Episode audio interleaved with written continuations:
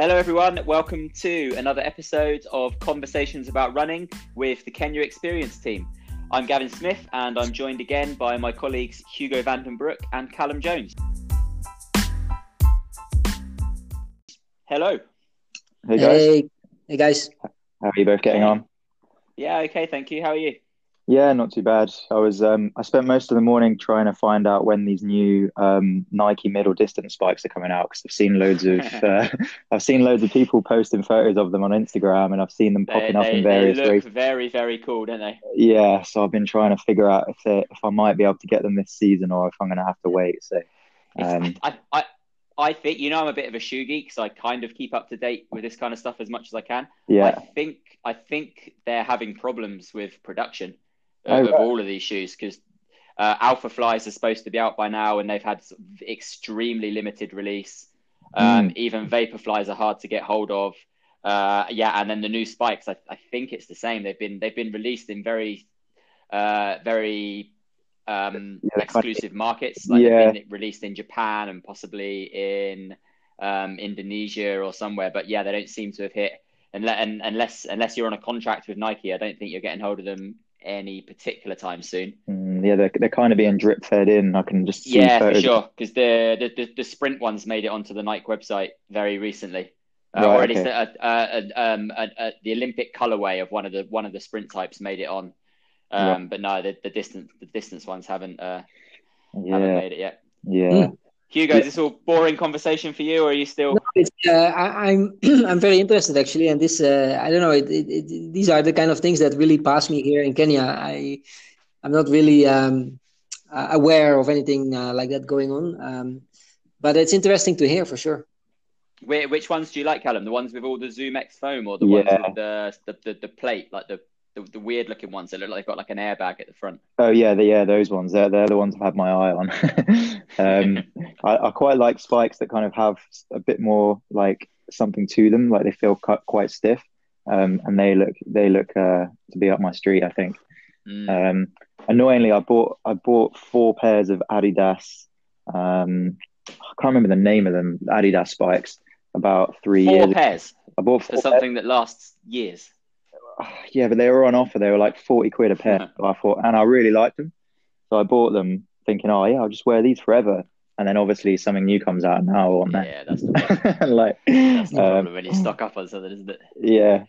Um, so, Hugo, what's going on with you? Um, well, the, the same uh, thing as, as, as, you know, in the last few months, uh, I've been uh, just basically at home uh, with my family. Um, yeah, sometimes do a few, few things outside the house. Uh, we, we have some land here which had to be fenced, so it's just small jobs. But apart from that, I always spend uh, about four or five hours a day just uh, reading and making programs and stuff on my computer. So um, yeah, and but it's fun. It's fun. I, I, I you know, swap time between my family and uh, working, and um, yeah, both both are nice things to do. So yeah, no, I think that's, right. that sounds like a nice way to to spend the day. And if uh, anyone who knows where Hugo lives will know that just sitting on the computer for four or five hours a day is probably pretty easy to do in uh, in that location. Um, yeah, yeah. yeah so well, either anyone who's seen Hugo's house or Hugo's uh, guest house, which is available for anyone to come and stay at, is oh, what potential? I don't know. It's got to be one of the one of the best views in the world. Yeah, thank you. I think that's that's that's true. I, I'm I'm looking at it right now. So it's um, yeah. But the if I look at the neighbors uh, on the other side, that's probably fifty kilometers away on the other side of the valley. So that's uh, that's fun. Oh yeah. So you're you're you're overlooking your na- you're overlooking your neighbor's garden fifty kilometers away on the other side of the Great Rift Valley. Yeah, yeah, yeah, exactly. So, um, yeah, it, it is for sure a pretty relaxing um, environment to work, and, and I also feel like as a coach, you know, it's um, I don't know, I, I I feel like it helps me a lot in um, you know, guiding my athletes and coaching my athletes and making training programs just to live in nature, you know, and I feel like it, yeah. it helps to to relax and, and to think in a proper way. I think I think there's there's actually quite a lot of science behind that, um, just in terms of how good it makes you feel, just to spend time in, in yeah, as you say, in nature, in the outdoors. Yeah, they, yeah. they um, spoke about where, it in the in the book Peak Performance. Hugo, I, I think you've read that book, haven't you? Yeah, yeah, I did. Yeah, yeah. They spoke about which this. one's that? Is that Alex Hutchins? Uh, uh, Peak Performance is uh, Steve Magnus and. Uh, oh, Magnus. Okay. Yeah, and they um, they spoke about that exact effect, I think, about being in nature. I can't remember exactly what they it's said, fair. But yeah. I, yeah, I read that book and I've I've heard that also, that it uh, there seems yeah. to be some good effect, but I don't know exactly what it does, but I personally uh, feel that, yeah. For yeah, sure. it, it, it always comes up whenever I'm reading or learning anything about sort of psychology or uh, it's just general mindset and meditation and things like that. It's, it's, it's always something that keeps being mentioned, even if it isn't the main the main theme. It's just, mm-hmm. yeah, again, I, I don't know what it is that's behind it, but it's, yeah, just something that just makes you feel good. I, I mean, I guess it's kind of obvious. It, that's that's where we come from. Like, that's like buildings, although it's so normal now, it's actually a very recent thing in terms of in terms of human history. Yeah, of course. In, in, Concrete in, in, buildings in, are really quite recent. Like our bodies yeah. and mind, basically, we are still uh, not very different from five hundred years ago or something. I think more than that. I think sort of five million years ago. Yeah, yeah, okay. yeah, yeah, yeah, maybe. yeah, it's, taken, yeah. it's taken a long time for this this brain to develop. Yeah. Yeah, wow. for sure, for sure. Speak, yeah, speak and um, by the way, I, I do have a question. Uh, about, uh, what you guys were just discussing about the shoes, right? Because I don't have any experience with uh, Vaporfly or Alpha Fly or any of the newer type of uh, carbon shoes. Um, but I've heard some people say that uh, it actually changes your running form, uh, and some people say they have to do some new exercises to be able to to run that way. Um, without uh, risking injury. Uh, some people say yeah. you get some pain in funny places um, because it so, alters your running form. So yeah, what's your take on yeah, that? Yeah, well, well, I've I've got a couple of things to to say on that. First of all, I just recently, I heard from one of the guys I train with, uh, from a physio who he's been speaking to, sort of a, a, a, quite a high level physio who works with, who works with athletes. And he, he is seeing that. He is, he thinks it's dangerous for um, people to be training To, to be training too much in these shoes and that they should be saved for racing. Um, right, and his, right.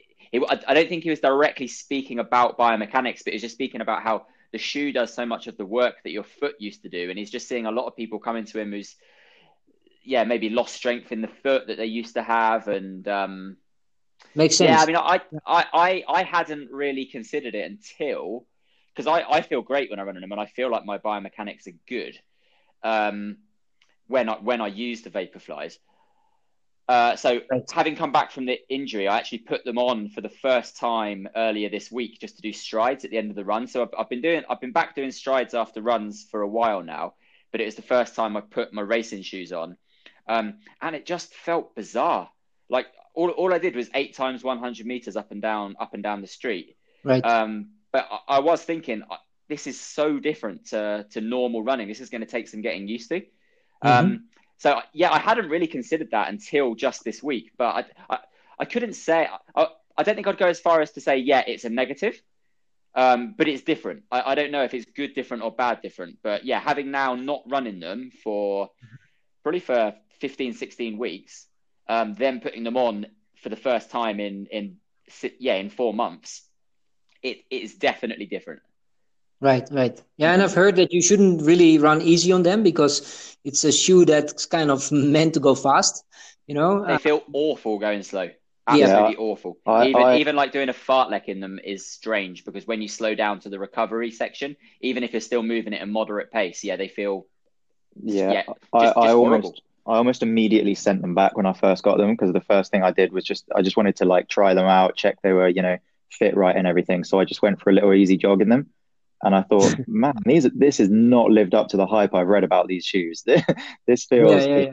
terrible. They they feel awful to go yeah, slow in because they're they, so soft they, and just so soft. But as unstable. Soon as you run fast, yeah, they yeah, then I mean, to me, they're not. They don't feel anything like that when you run fast. They just feel no.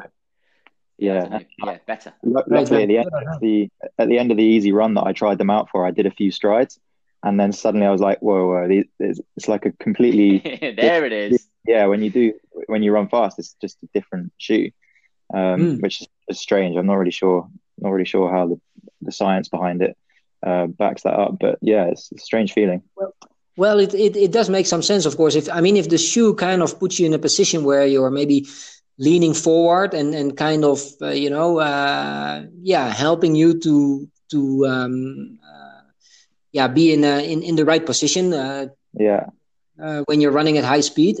That's different from when you're running slowly.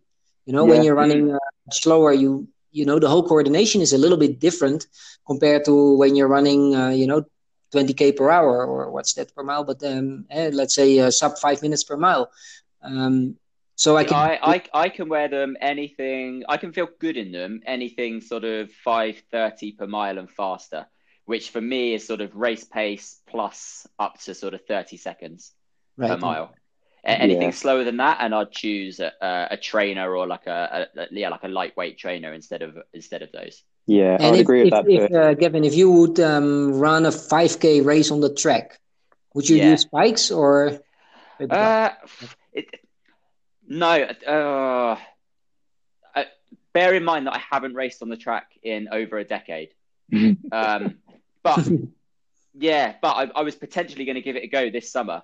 Um, if if things had panned out differently, I think I... initially initially I'd wear a Vaporfly, and then maybe I'd test out a pair of spikes. But I think I'd have to buy a pair of spikes just to test whether I like them or not. Um, yeah, that's, that's and I'm, I, no, I'm I'm pretty sure I'm pretty I wouldn't race anything below a five K anyway, so I'm fairly confident that I'd use um, a Vaporfly. I didn't get on with them that well on the track when I used them, even though even for. Um, something not that fast. I, th- I think one of the sessions I did recently, I did a, a three K tempo before some faster reps, and the tempo was, I think, maybe like just over three minutes per K, maybe like three or five per K. Um, yeah, it was a bit faster. Yeah. Yeah, but, uh, and I, and I didn't get on with them that well. I thought even at that speed, which I would love to run on uh, using the shoes on the road, if I was running that pace on the road, I'd definitely choose those shoes. But on the track, I just, yes, I think it was something to do with the softness of the track combined mm. with the softness of the shoe.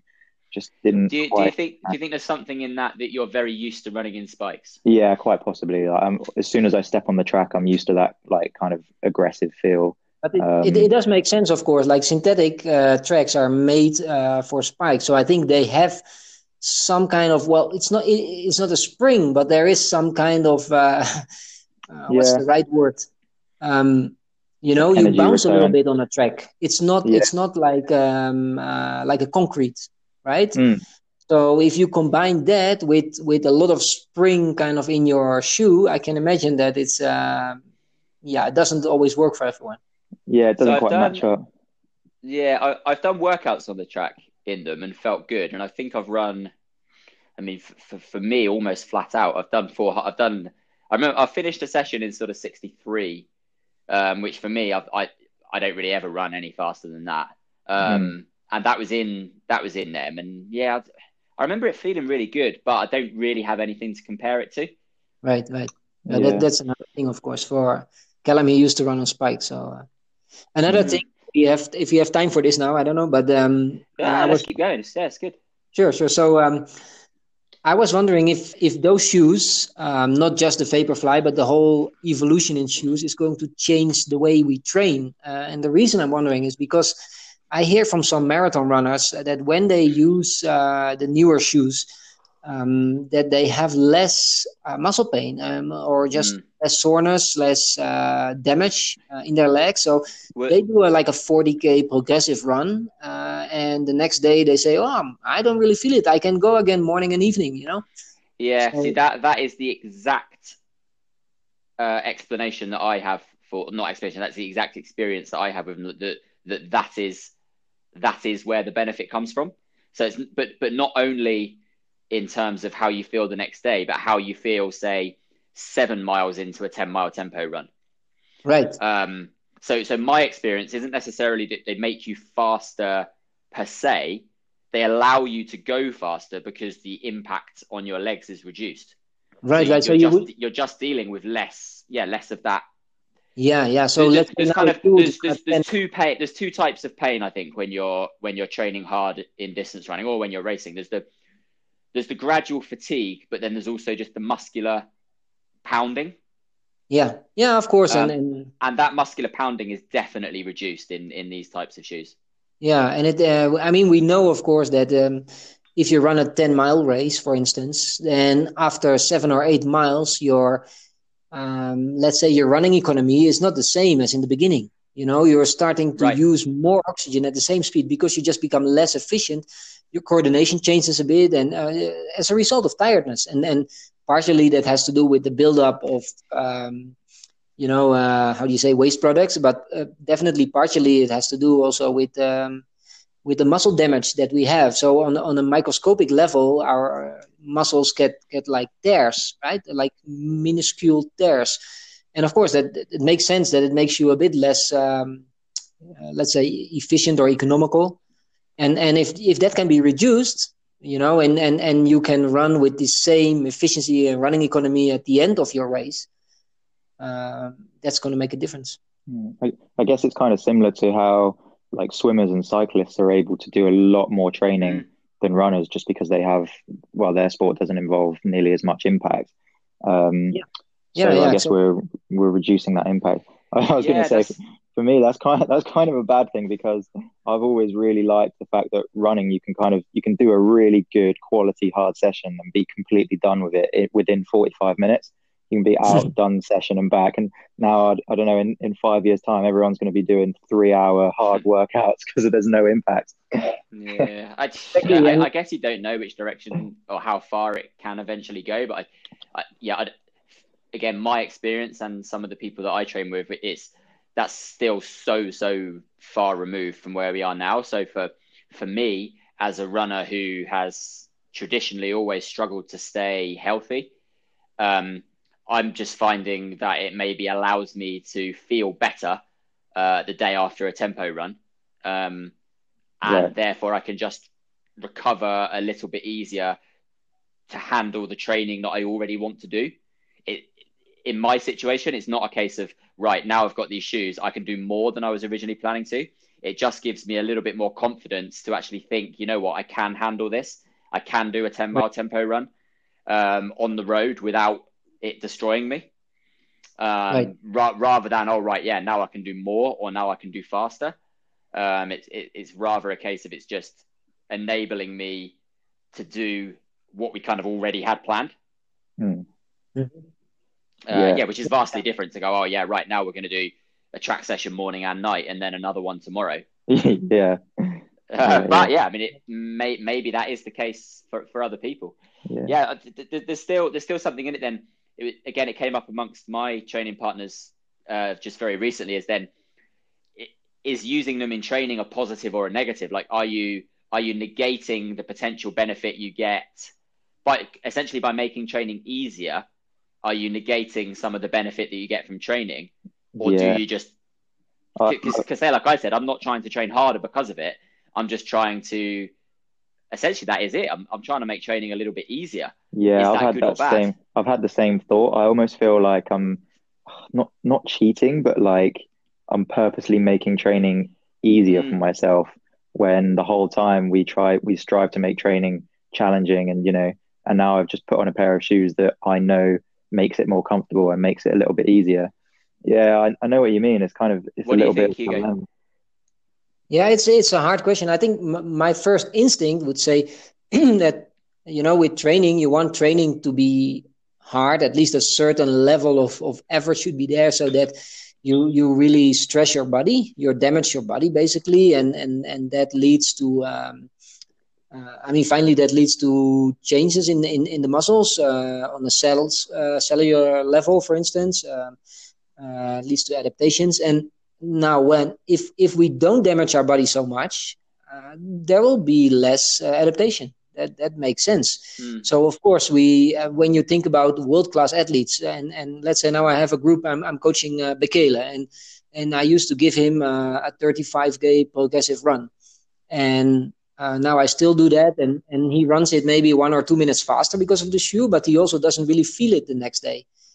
Um, then I will uh, probably, I might not, I might not make the uh, the the thirty-five k uh, longer, but I might uh, give uh, another session quicker, because he may not need uh, three easy days to recover, but maybe two easy days. Hmm. Yeah. Um, so I think that the main point is, in the end, that the if the shoe changes. Um, what we what our body feels, Uh, then it changes our adaptation. Then we also have to change the training in the end. I mean, it doesn't necessarily mean that you individually have to change your training, because maybe you were doing certain sessions that were kind of too hard for you, and now you can actually mm. do that. So then you're then you're right on the spot.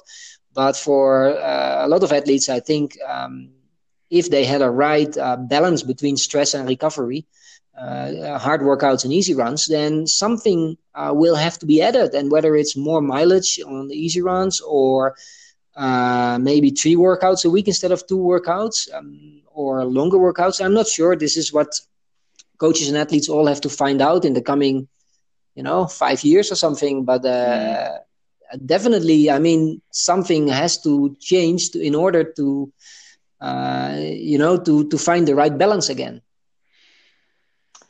So where, where, where do you, each of you stand sort of more on a, I don't know what the word for it is, uh, philosophical point of view? That may not be the right word for it, but uh almost moral. Yeah, like, yeah. Because there's two there's two there's two things we've discussed now here, sort of the the performance benefits of it, and they're almost it's almost well not almost it's accepted, um but where do you stand on then, is that good or bad? Because because there yeah. is definitely conflicting opinion as to then just straight up, is it mm. yeah, is, is this a positive or a negative thing that people are faster purely because they have better footwear? Yeah, you want to start, Callum? Yeah, I was going to say I've seen a lot of um, a lot of conversations from like from old timers whose records are being broken and things like that as a result of as a result of shoes, and I kind of get the frustration that um, you know, one athlete may not be better than another athlete; they may just have better shoes. Um, it it almost feels to me like there needs to be a new kind of almost a new beginning now that we've started with this shoe technology. I feel like shoes up until this point have progressed in a like very marginally between. Yeah, sure. It's al- it's almost yeah. whether they've made them look. Uh, this year's shoes a nicer color than last year. Yeah, is about exactly. There's bigger differences. Yeah, it? I feel like if you compare a trainer from the nineties to a trainer in two thousand fifteen, uh, the performance benefits aren't that noticeable. Like obviously yeah, they're sure. a bit better, a bit better cushioning or whatever, but but there's been a huge step up between the between sort of twenty fifteen, twenty sixteen and the new technology now. And maybe feels you, like we just need. Do you think some a... people? Do you think some people though are are overplaying? People who I would say people who aren't running in these shoes are overplaying how much difference they make. Because I've seen one post on Facebook of someone who was saying that his thirty-one, uh, the reason I remember it is because the, the example he gave was very similar to my P B. And he said that a thirty-one flat ten K in just like a normal racing shoe is the same as a twenty-nine thirty in a Vaporfly. And I've, I've run ten Ks in and around thirty-one zero something in both types of shoes. And I yeah. do not think there's a ninety second advantage.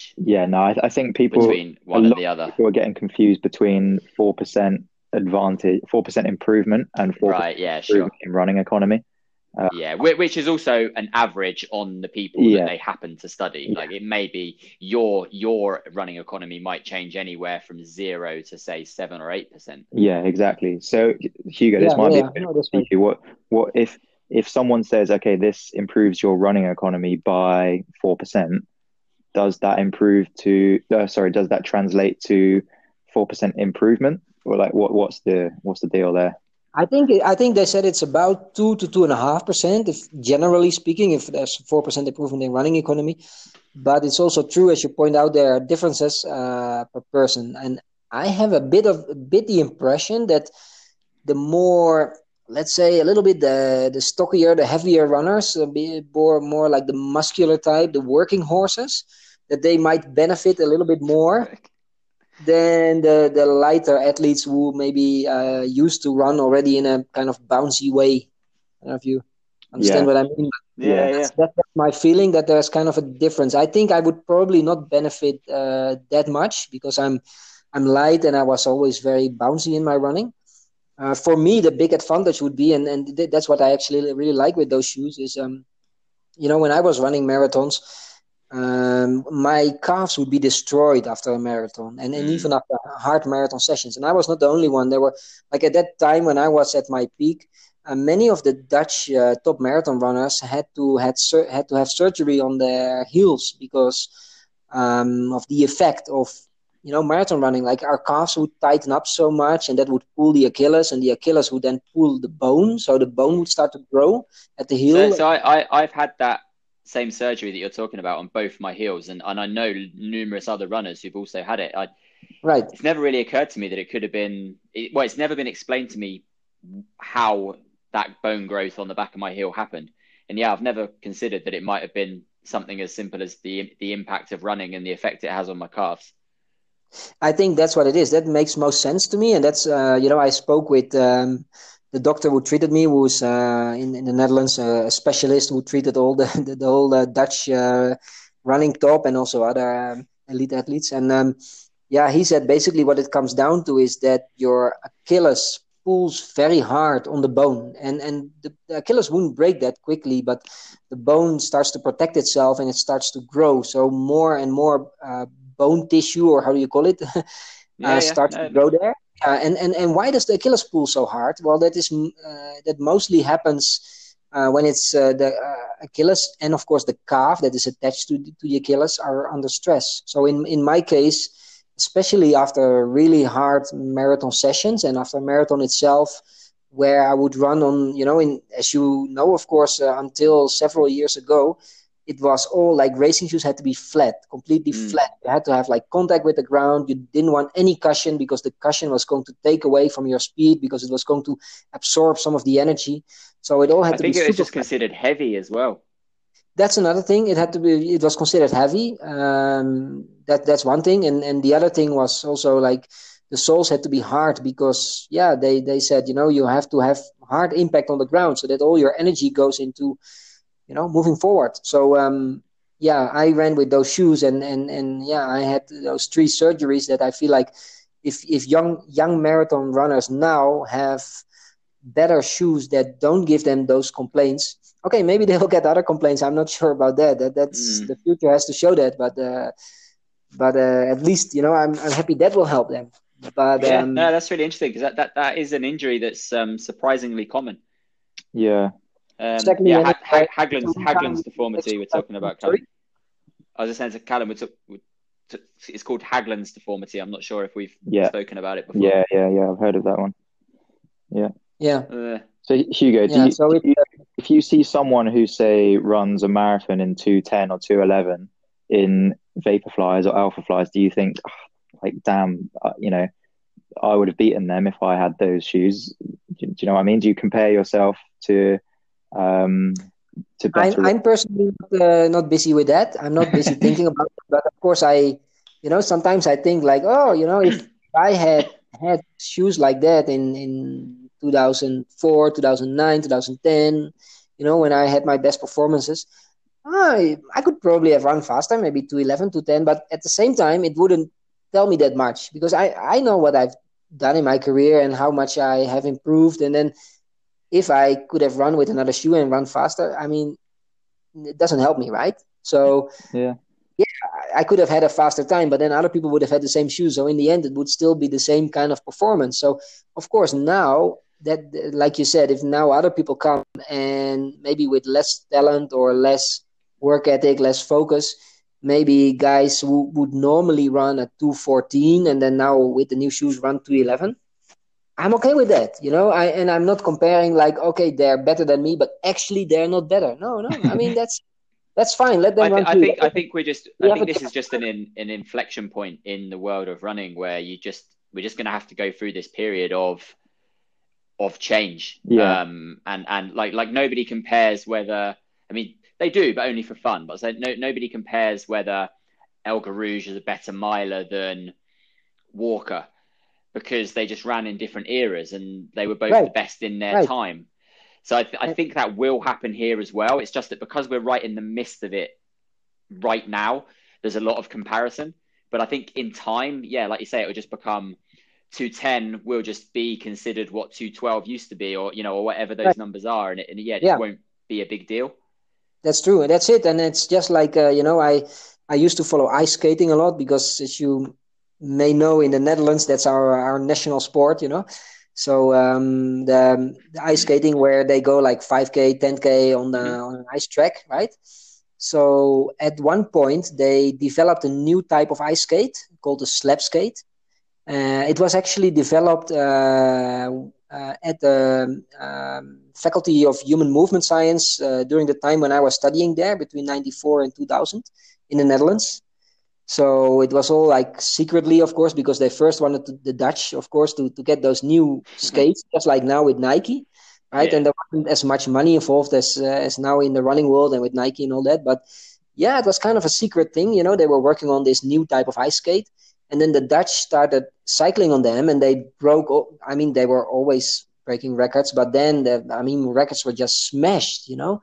And then other people started wearing those ice skates, the new slap skate, but they couldn't cycle on them because it needs a different technique, right? That's hmm. suddenly, um, yeah, I don't know if you can imagine a skate, but the the main thing was that in, in the beginning, uh, until, you know, two thousand or something, those ice skates had a metal blade that was just fixed on the shoe. And then later they, they put like an, um, how do you call it, an inch in it? Like you could, the, the, the, the heel of the heel could, uh, was loose from the, the metal okay. blade. Yeah, yeah so hinge, yeah. completely stretch your leg backwards uh, while the, the metal yeah, was yeah, still yeah, on the yeah. Like yeah. Uh, like like cross country skis are. Yeah, like exactly. The, the heel isn't attached to the exactly to the back of the, right. exactly. So that's what I did, and people just started smashing records, and there was a whole discussion. Of course, is this allowed or not allowed? Finally, they said, "Look, this is just the new era of I- the new era of ice skating," and Uh, records from after, they were not compared with the records from before. I mean, if someone was cycling, I don't know, uh, those what they used to cycle, but let's say around fourteen minutes on a ten K, and now they did thirteen thirty with a slap skate. Yeah, there was a different record with a different skate, you know. So um, yeah, that's it. And, so and, I, th- and I think also part of the reason why people had a really hard time accepting it was because Uh, initially, there was only one, like one company had absolutely cornered the market.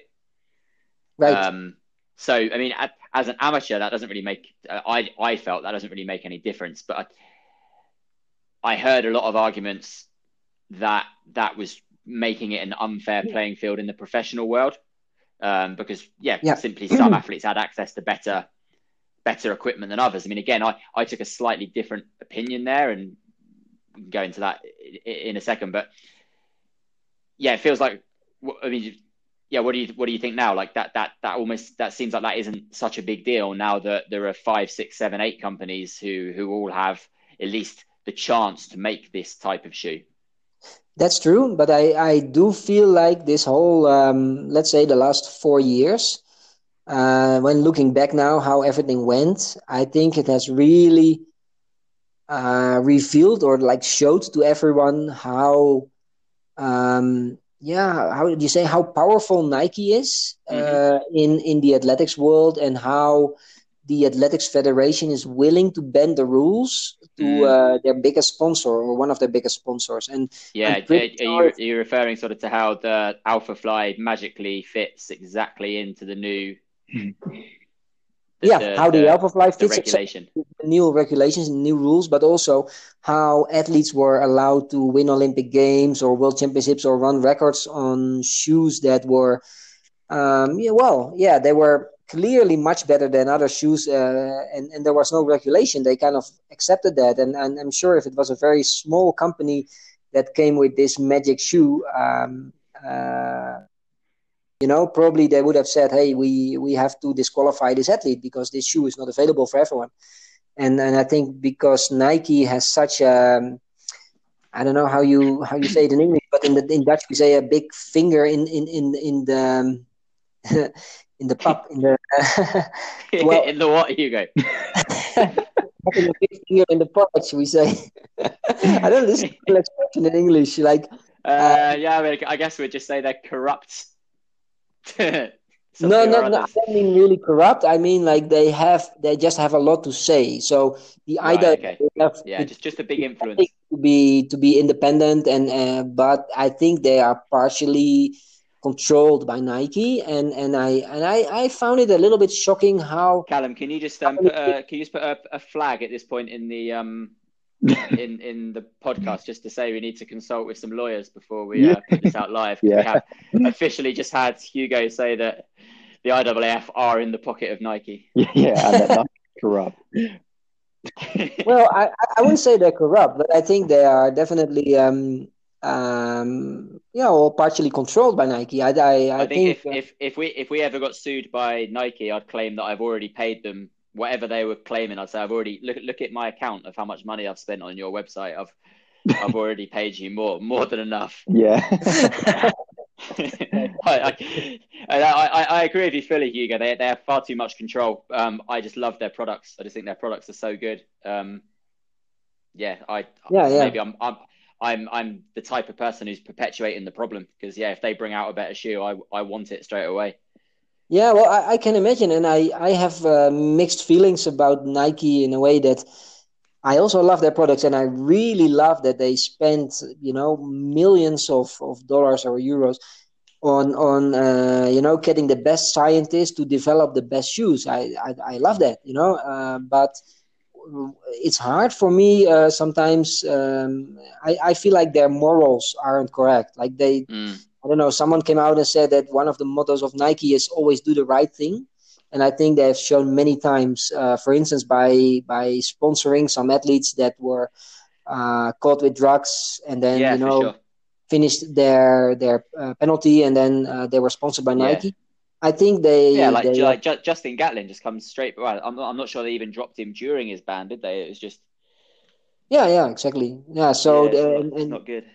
No, I I don't think they have a lot of morals as a company. Um, and uh, yeah, that's a lot... That, that that you see that a lot with a lot of big companies, of course, but I think that a company like uh, Adidas or Adidas, you would say... Um, um, I think they, they, they, they do that a lot better when it comes to...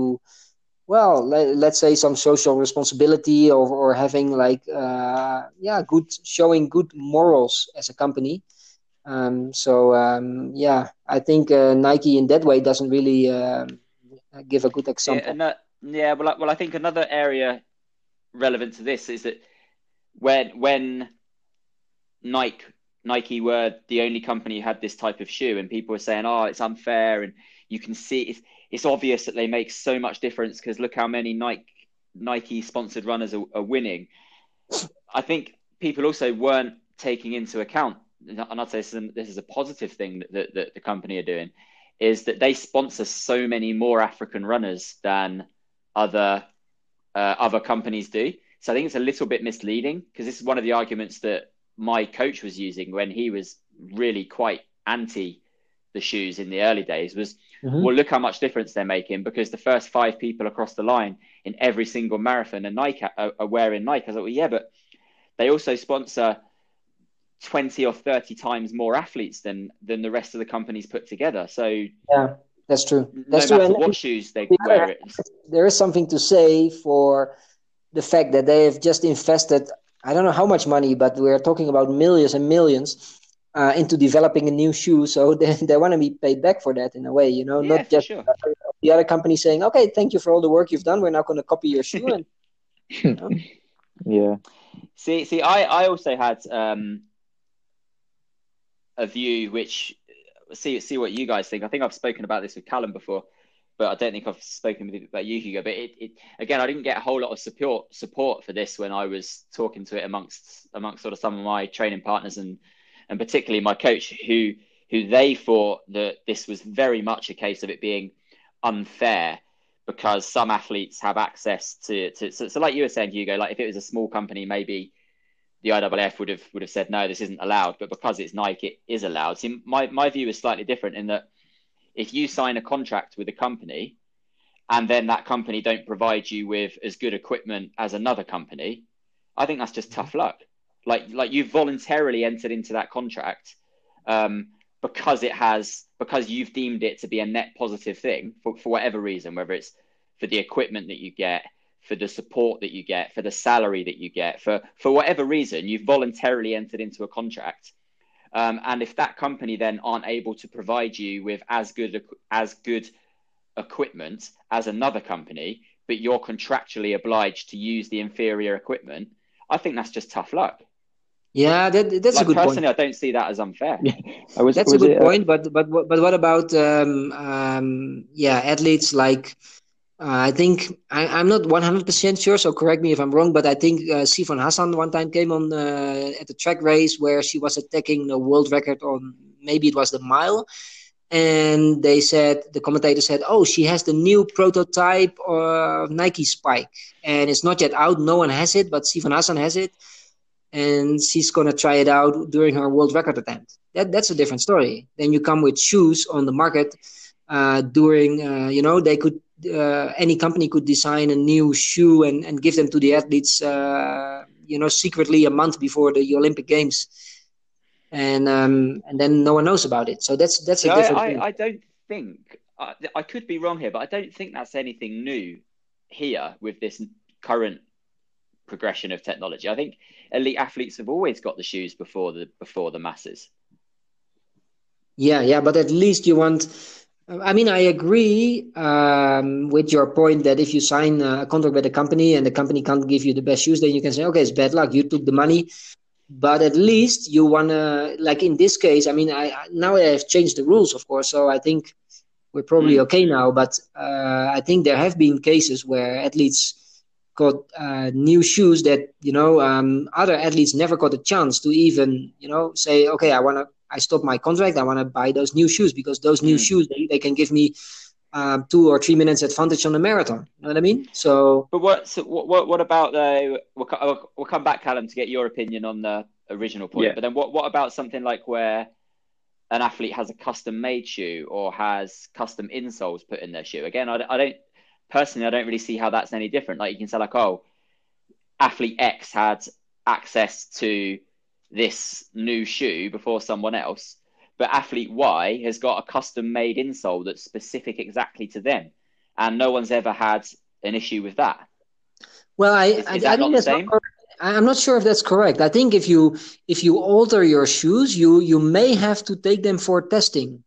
Really? Um, for example, I remember that we were running the European Championships in Barcelona in uh, I think twenty ten, and then it was super hot. So one of the guys said, "Hey, I want to." I want to cut a few, okay, that's a bit different from a shoe, but still, he wanted to to cut out a few parts of his singlet, his running singlet, to, um, you know, so he could sweat better. Um, so they had to, or no, no, no, I think he wanted, yeah, and to change the bib number also, but also the singlet. And he had to, they had to take it uh, to a certain commission, I think, to, um, to you know, hear if that was allowed. Um, so I don't think you can just alter a shoe, especially at that level where you are, you know. No, if but, but you can, but you can have a custom orthotic in it. Right, right. But you don't think that has to be sent for approval to the I A A? I, I mean, I think you would know better than me because you competed at the elite, the elite level. But I, I didn't think so. I thought, like, you, yeah, I mean, like it's, it's common knowledge that Paula Radcliffe had custom insoles. It's common knowledge that. Uh, Mo Farah had custom insoles, like just for biomechanical reasons. But then, is is yeah, is that different to having? Because that's not available to everyone. That's not readily available to be able to sort of see a top scientist to get measured up in a in a specialist lab. And I'm I'm pretty sure that has to be uh, checked because, I mean, uh, and then of course if it's just a a normal custom made insole, then it's fine, you know. But uh, if we don't know what people have in their shoe and, and, and there's a spring inside, you know what I mean? Mm, so, yeah, um, sure. So just like the way they test uh, bicycles in, in, in uh, cycling races, I think, uh, I think, um, I mean, you could probably run with it and no one knows, but um, probably officially, if you alter your shoe or put an insole in it, uh, at that level, it's very possible that you need some kind of um, uh, okay. approval. Or I mean, if it's if it's just an insole, you probably you're probably okay. But uh, if any athlete would complain, and then it has to be sent, and they check it, and you know they find out it's it's just a simple insole, then it then you're fine. But if it's uh, you know if there's some technology inside, then uh, mm. of course it's I, a I think I think there's still there's still going to be a grey area in the middle between what's a, a normal insole and what's unfair technology, because the whole point of it is to change. If you if you're having a inverted commas, normal insole, the only reason you're doing it is because you think it improves your biomechanics, whether that's for injury prevention or performance enhancement. So that there's still going to be, at some point, you're going to cross the line between normal and not normal. Yeah, yeah, yeah. So, yeah. Mm. Okay, Callum. Yes. What what did, what did you think? No, I agree with um, what you said at the end there, Gavin, that it's just such a, it's so hard to find a place to draw a line, because it's almost, it's just so unique to individual circumstances that you can't just say, right, this is fine and this isn't. You know, there has to be kind of, well, there is just such a huge grey area. It's impossible to kind of say, right, one thing is allowed and one thing is not allowed. Um, I mean, I guess they, they have now gone as far as said, this is the line. Yeah, I guess you know, so, obviously, yeah. If you said, you, you, You you have um, it is open for debate as to whether that line was drawn in a in a in a fair yeah. place or not, or, or whether it favoured certain companies over others. But um, yeah, I, they they have now drawn a line. Let's see whether it gets changed and what people come up with to stay yeah. within that line. Yeah, what is it? It's fourteen, and and, and whether these other shoes are good, because as I say, yeah. we haven't really. I, I haven't run any others. I don't know if you have. Have you tried the, any of the other? Other no, brands? I've um, I think I mentioned in one of our last podcasts, I, I put it on my foot, but I haven't ran in it. Or mm, I just the, the Saucony one. Yeah, the Saucony um, Endorphin. I just I, I put it on and walked around the office. um, Dan Studley should be promoted, because he yeah. was singing its praises the other day, saying it's way better than the Alpha Fly. Yeah, I've seen lots of uh, lots of good posts from Dan lately. Actually, I was giving him applause. Thanks, Dan, doing his job. So, yeah, all uh, all. All, all, all six of Dan's uh, Instagram followers now think the Saucony shoes are great. Yeah, um, but yeah, no, I, I think I'm, I'm, I'm, I'm playing golf with him tomorrow, so I won't mention that, and I'll see if he, uh, I'll, I'll find out whether he listens to our podcast or not to yeah. see whether he, uh, whether he calls calls me out on this. Uh, um, nice. Yeah, no, I think uh, I think it's definitely going to be interesting now that other companies are starting to catch up a little bit. Yeah, I think it will. Uh, Yeah, an interesting few months. Mm. It's difficult because one of my, well, just let me think, two. So, so if you think that they're generally considered to be more of a long distance shoe, um, yeah. the only P B I've run in a carbon fiber shoe so far is my mm-hmm. five K P B, and my ten K P B still stands from before, and my half marathon P B still stands from before. Right. So yeah. I've, Yeah, but on the other hand, I, I I'll be surprised if I haven't got something better to come with with the carbon fiber shoes. But yeah, yeah. at the moment, I'm at the moment, yeah, my best races are still still with a normal shoe. Yeah, you you definitely fit the category of what Hugo was talking about last time. Though you're quite light and springy. And for me, they for me they make a huge difference. Like I I can't I can't comprehend running as fast in a normal shoe over ten K as I would in a in a Vaporfly. It's not not even yeah. not even close. You think you're, you think, you're not exactly. He- yeah, I suppose you're sort of more muscular, aren't you? Like more, you're a bit more stocky than I am. Yeah, like I, yeah, I just. I'm don't... built a little bit more like Hugo, sort of quite quite light on my feet and. Yeah. Um... Yeah, and I think it's also partly the, it's also the running style.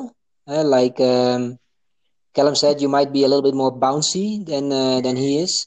So yeah, I don't know. I, my my idea is just that, that those runners that typically tend to get a lot of um, how do you say a lot of uh, energy from their elastic energy return. So those who tend to use their Achilles in such a way that you know um, yeah they get a lot of benefit uh, from it and from their elastic energy return um, that they. They might not as uh, benefit as much uh, from from the new shoes um, as those who are maybe uh, yeah a little bit less reactive to the ground. Yeah, so, I'm know, not you... sure if Callum falls in that category. I wouldn't immediately say so, but um, yeah, yeah that, that's yeah. my that's my feeling at least. Yeah, you said your um, one of your athletes you coach, was it Murley? He um, uh-huh. he's quite like a, a bit of a workhorse. You said he's quite you know he has to like. Force his runs quite hard. Do you think he yeah. he run in? Um, does he run? He, in he never he never ran in the he never ran in the Vaporfly or anything like that. Um, right. he, he was going to because we uh, he was training here and he was he was in super shape in, in March and he was supposed to run a half marathon and I actually uh, texted to uh, the guys of Global Sports Uh, that I work with. Of course, I I told them, hey guys, uh, Murley is going to attack the national record and I think. He's in a shape of uh, running sixty-three and a half or sixty-three low uh, with normal shoes. But if you guys can get him the Vapor Flies, I mean, that would be amazing. Then I think he will he will smash the record. Yeah. But um, it never happened because uh, of Corona, and then uh, you know his flight was cancelled and all that. So he yeah. just stayed here. here but um, yeah, I, I, I do think that a runner like him would benefit a lot from shoes like that on a longer distance. Yeah, interesting. Yeah. uh, which which ones are you going to try going forward, Callum? Or are you uh, not nothing in the? What do you, what shoe shoe wise you mean? Yeah, is there anything that you've got your eye on? Uh, I want to I want to get my hands on a on the Saucony pair. I want to run in them, yeah. try them out, give them a go. Um, yeah, I, I do want to try the Alpha Flies, but it's just getting too much money. It's just getting a bit getting a bit ridiculous. Yeah, I've got I've I've I've got I've still got two pairs of four percent, which aren't um. which has still got some life left in them. I'm not going to race in them, but I'll keep right. training in them. Yeah. I've got two pairs of Vapor Flies, which are on the go, because I got a pair of size seven and a halfs, which I bought for racing. And then I just thought, you know what, size eights are going to fit me better. So I bought a pair of size eights to check. Right. Um, and they, they are they are a bit better, but the seven and a halfs are still fine. Um, and then I got two brand new pairs still in the box under the bed. You've got six um, pairs of Vapor Flies. So I think if uh, if if I even if I even attempt to buy, I've I've got a, I've got a Nike, I've got a twenty percent discount code hanging around, um, which I can mm. just use on anything at any time I want. But I think I might be in serious trouble if I uh, if I buy a pair of uh, Alpha Flies when, when they come out. Um, oh, when uh, so at at the start of do you remember at the start of lockdown when there was um like shortages of. Uh, like some stuff like newspaper yeah t- yeah t- uh, like toilet paper toilet paper yeah, toilet, yeah. yeah toilet paper and rice and and I think Boris I can't remember if, I can't remember if he went on T V or if he did a, a tweet or something so, something just in, just saying to people, look, there's enough for everyone as long as you don't hoard. uh, and I just lined up I lined up six pairs of Vapor Flies. I was like, is this what Boris is talking about? We've not, there's enough for everyone if you don't hoard. So yeah, I, it doesn't matter if I want to try any or not. I, I will not, I'll be in serious trouble if I spend any more money on uh, yeah, shoes. Yeah, uh, yeah, um, yeah, so I'm just waiting for Saucony to uh, send me uh, send me a free pair. Yeah, sounds good. Yeah. And Hugo, you've missed the boat, I'm afraid, unless uh, unless this comeback that we keep uh, encouraging you towards happens. I'm sorry, I didn't get that. You you've missed the boat. So I was asking Callum which uh which, which shoes he wants to try, and saying your your time's been and gone. Yeah, yeah, yeah, exactly. So for me, it doesn't really matter anymore. You know, I um, I mean, Until... I'm just here in Kenya and I'm training, and who knows, maybe when I'm when I'm fifty years old, and I'm trying to attack uh, the Dutch uh, record for fifty. Well, what size shoe are you, Hugo? Sorry? What size shoe are you? What size? Yeah. Um, six and a half U K. Pretty small shoes, like thirty-nine, forty. Yeah, I'll say if if you were seven and a half or eight, then uh, yeah, I'd have uh, I'd have sorted you out if you, for, for for your for your Dutch fifty record attempt. Yeah, yeah, yeah.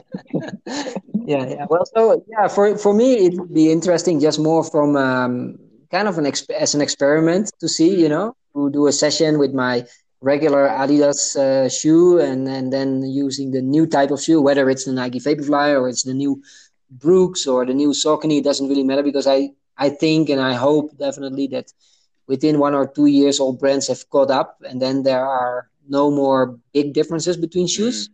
maybe tiny differences like they used to be, but not big ones. So, um, yeah, I, at some point I will have to move to other shoes, of course, because you probably just can't get the other shoes anymore. But, um, yeah, of course. Yeah, like for so, me, so, yeah. Sorry, so I was going to say, I, my my hope is the same as your hope, that, again, the differences between shoes just comes down to, pre- like, they're, they're all so similar that it then comes down to preference rather than which one is actually better than the others. Um, but my, my experience, although I've only run in Nike, with carbon fiber shoes, Nike with carbon fiber shoes, I, I'm not convinced it's going to be as simple as that because the I, I've also tried their their sort of their their cheaper version, which has a carbon fiber plate. I think it's just it's yeah. just called the Fly. Uh, is it called yeah. the Fly rather than Vapor Fly? And, and it, it's, it's yeah. utter rubbish. Like I mean, it, you know, for for me, it, maybe other people get on with it and like it, but for me, it's just simply sticking a carbon fiber plate in a shoe, I don't think gets the job done. There's, there's something much more to it than that. But don't so, yeah, you think I, it's, I, I don't, it's I don't know. pretty for companies to find out how they can, you know? Well, what... I, pre- I presume so, but it depends. If they if they manage to come up with something that's the same as the Vaporfly, great. But if they come up with something that's the same as the Fly, then yeah, I mean, at least in my experience, it's vastly, vastly different. Right, mm. right. Yeah, I, I don't know. I don't know whether it's as simple as ripping it apart and, and finding which bits you can copy. Yeah, no, it's it must be a bit harder. Have they got legal patents on this and that? And yeah, yeah, that's true. Yeah. Well, the future will show us. Yeah, exactly. Yeah, for sure, for sure. Yeah. Right. Well, thank you very much. Let's uh, let's call it a day there.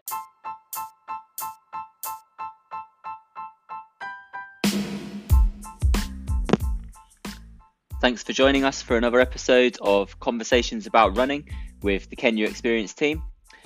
We'll be back shortly, but in the meantime, if you want to hear more from us, please visit our social media feeds on the underscore Kenya underscore experience.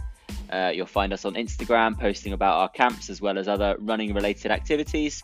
You can also have a look at Callum and Hugo's uh, individual pages. Uh, search uh, for Callum Jones, he's runner dot cow uh, on Instagram, and Hugo Vandenbroek should be pretty straightforward to find. That's Hugo, H U G O, V A N, Van, D E N, Van Den, Broek, B R O E K. Thank you very much, and we look forward to joining you again shortly.